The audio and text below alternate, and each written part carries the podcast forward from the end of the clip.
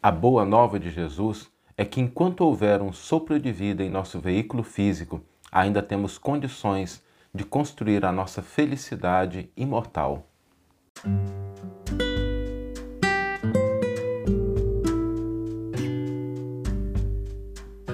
Você está ouvindo o podcast O Evangelho por Emmanuel, um podcast dedicado à interpretação e ao estudo da Boa Nova de Jesus através da contribuição do benfeitor Emmanuel. Hoje nós vamos refletir sobre a Boa Nova que Jesus nos traz. E essa é uma Boa Nova necessária, porque muito frequentemente nós passamos por dificuldades, por problemas, por sofrimentos. Às vezes é uma negativa que a gente recebe em relação a algo que nós estamos desejando, às vezes é uma perda pela qual a gente passa, às vezes a gente sofre o golpe da ingratidão, às vezes a gente encontra o obstáculo que aparentemente é intransponível no nosso caminho. E todas as vezes que a gente encontra esse tipo de coisa na nossa vida, esse tipo de problema, a gente precisa lembrar da Boa Nova que Jesus nos trouxe. A Boa Nova de Jesus é um convite a continuar, porque a vida não acaba com esses elementos. A vida não termina com isso. A Boa Nova de Jesus é um convite constante para que a gente continue olhando circunstâncias como oportunidades de crescimento e de aprendizado. Assim, trazendo para bom português, é o seguinte: se você está respirando, o jogo não acabou. Se você está respirando, o jogo não acabou. Significa que há ainda a possibilidade de fazer algo em prol da nossa felicidade imortal. Porque todas as situações que configuram problemas e dificuldades, elas podem ser vistas por essa ótica que o Evangelho nos traz. Quando a gente recebe uma negativa, quando a gente recebe um não, aquilo é um convite a um esforço maior e a um trabalho. As pessoas, trazendo assim para o nosso cotidiano, gente, para as lições do dia a dia, aquelas pessoas que tiveram a oportunidade de trabalhar com vendas, sabem que a cada não que a gente recebe, existe também uma possibilidade de aprendizado, uma possibilidade de entendimento, uma possibilidade de crescimento. É um convite ao esforço para a próxima oportunidade. Então, quando a gente recebe uma negativa na nossa vida, lembremos-nos disso. Há sempre aí um convite ao esforço e ao trabalho. E se a gente está respirando, a gente pode se dedicar a um esforço e a um trabalho maior. Às vezes a gente se defronta com a ingratidão das pessoas. E quando a ingratidão nos visita, ela é um convite à renovação dos nossos afetos. Que seja a renovação do afeto em relação àquela pessoa, que seja a renovação do afeto em relação a outras pessoas. Mas é um convite. E se você está respirando, significa que você tem a oportunidade de renovar os afetos. Às vezes surgem obstáculos, e obstáculos que parecem aparentemente intransponíveis.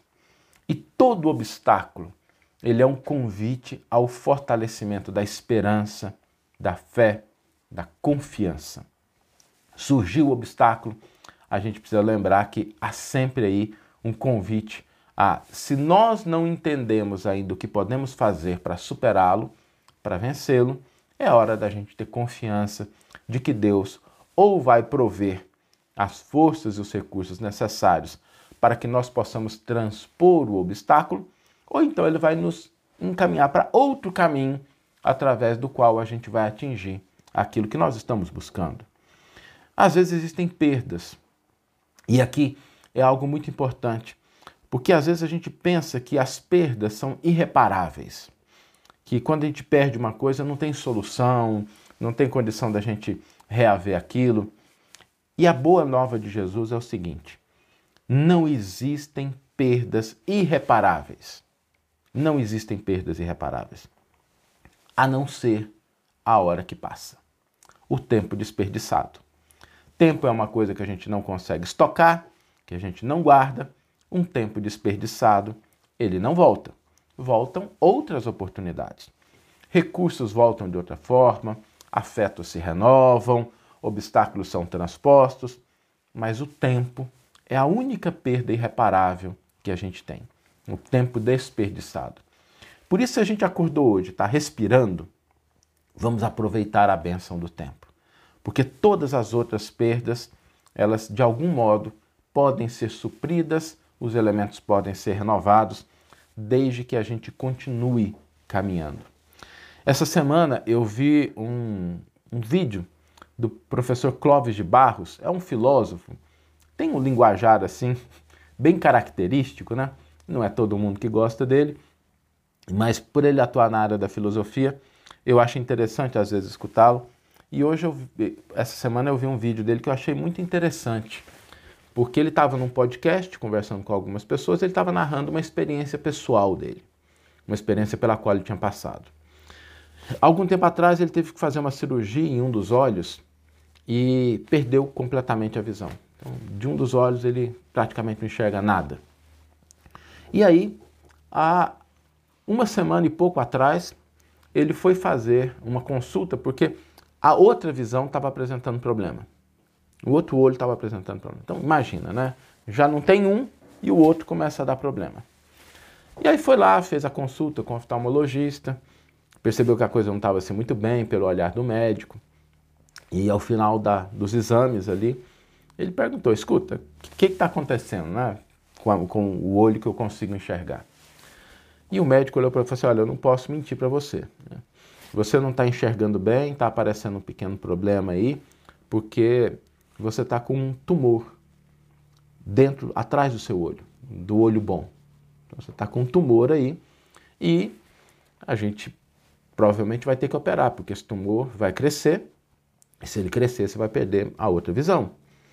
E você sabe qual que é os riscos de uma cirurgia, você já teve aí um caso que não foi muito bem sucedido. Ele escutou aquilo. E, poxa, imagina para uma pessoa que já não tem uma, um olho, né, funcionando bem. O outro descobre que tem um tumor atrás dele. E ele saiu da consulta, ok, exames seriam necessários, algumas coisas teriam que fazer.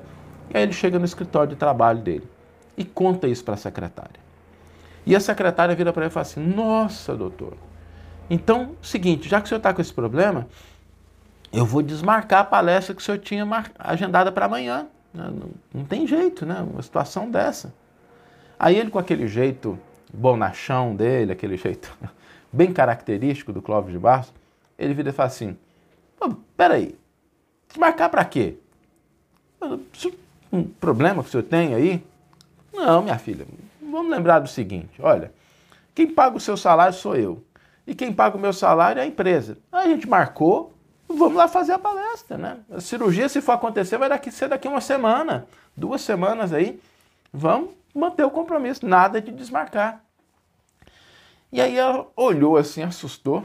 Não, não, tá bom, né? Então, o de amanhã não, né? Tem um compromisso, a empresa fez um contrato, ok? Mas o outro, da, do dia seguinte aí, que era um evento gratuito, que ele tinha simplesmente sido convidado para fazer, falou assim, ó, esse aqui não tem essa questão financeira, então vamos desmarcar esse aqui. Mas para que desmarcar? Você não fez o compromisso com as pessoas? Você não agendou com elas? É só semana que vem a cirurgia. Não, tem compromisso, tem uma palavra empenhada. Vamos manter. E aí ele narrando isso, ele disse uma frase que eu achei muito interessante, porque ele falou, olha, é, não é agradável. Não vou dizer que isso é uma coisa fácil, né? Você já não tem o olho, o outro está com tumor. Mas é o seguinte, pelas minhas convicções, eu sei que o jogo não acaba. Então, se eu tenho algum tempo aqui ainda, eu vou continuar jogando. Se aconteceu de, de surgir um problema, uma dificuldade, mas eu estou respirando, estou bem, o jogo não acaba. Eu vou continuar fazendo porque, pelas minhas convicções, eu sei que o jogo não acaba nem com a morte. Eu tenho certeza disso. Então, eu vou continuar jogando.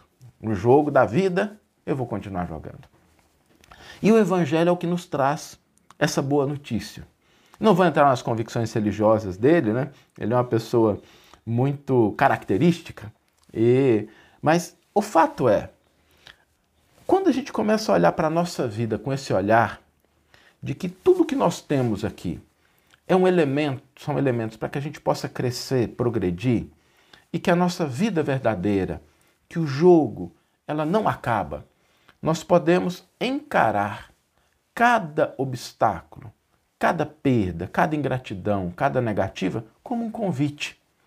E a gente não desperdiçar a única coisa que pode ser realmente uma perda irreparável, que é aquela hora que passou. Porque todo mais, tudo mais, se a gente continua no jogo da vida, se a gente continua agindo, se a gente continua crescendo, se a gente continua buscando empregar tempo e energias naquilo que nos é possível, nós vamos ter, de fato, aí uma possibilidade de construir a nossa felicidade imortal. O exemplo maior disso, para mim, pelo menos, é o exemplo de Jesus, que não desperdiçou nenhum segundo, nenhum momento da vida do Cristo, a gente vê ele desperdiçando. Às vezes ele está ali conversando com pessoas que não compreendem, ele aproveita para compreender, para dar uma orientação, diante dos que necessitam ele está curando. Na cruz, Jesus está ali nos últimos instantes, dando orientações para Maria, dando orientações para João. Filho, eis aí a tua mãe. Mãe, eis aí o teu filho. Conversando com os dois ladrões, mas com um dele, né, o outro, ele ofereceu o silêncio como resposta. Mas aproveitar a bênção do tempo. A gente acordou hoje, está vivo, significa que o jogo não acabou. Que nós temos possibilidade de aproveitar esses instantes que a vida nos oferece para construir a nossa própria felicidade. Vamos ler agora a íntegra do versículo e do comentário que inspiraram a nossa reflexão de hoje. O versículo está na carta que Paulo endereça aos Efésios, capítulo cinco, versículo quinze, e é uma carta em que registra a seguinte frase: Vede, pois, cuidadosamente como andais. E Emmanuel vai intitular o seu comentário A Perda Irreparável. Aprender a ver com Cristo as dificuldades e as dores que te rodeiam, aprende a ver com Cristo as dificuldades e as dores que te rodeiam, a fim de não empobreceres o próprio coração à frente dos tesouros que o Senhor nos enriquece a vida. Muitas vezes, a calúnia que te persegue é a força que te renova a resistência para a vitória no bem. E quase sempre, a provação que te sitia no cárcere do infortúnio é apenas o aprendizado benéfico a soerguer-te das trevas para a luz. Em muitas ocasiões, a mão que te nega alimento transforma-se em apelo ao trabalho santificante, através do qual encontrarás o pão abençoado pelo suor do próprio rosto. E por vezes numerosas, o obstáculo que te visita, impiedoso, é simples medida da esperança e da fé, concitando-te a superar as próprias fraquezas. O ouro, na maioria dos casos, é pesada cruz de aflição nos ombros daqueles que o amealham, e a evidência no mundo, frequentemente, não passa de ergástulo em que a alma padece angustiosa solidão. Descerra a própria alma a riqueza divina, esparsa em todos os ângulos do campo em que te desdobra a existência, e incorporemo-la aos nossos sentimentos, ideias, palavras e ações, para que todos os que nos palmilhem a senda se sintam ricos de paz e confiança, trabalho e alegria. Lembra-te de que a morte, por meirinho celeste, tomará contas a cada um. Recorda que os mordomos da fortuna material, tanto quanto as vítimas da carência de recursos terrestres, sábios e ignorantes, sãos e doentes, felizes e infelizes, comparecerão ao acerto com a justiça indefectível, e guarda contigo a certeza de que a única flagelação irremediável é aquela do tempo inútil na caminhada humana, porque afetos e haveres, oportunidades e valores, lições e talentos voltam, de algum modo, às nossas mãos através das reencarnações incessantes, mas a hora perdida é um dom de Deus que não mais voltará. Que você tenha uma excelente manhã, uma excelente tarde ou uma excelente noite e que possamos nos encontrar no próximo episódio. Um grande abraço e até lá.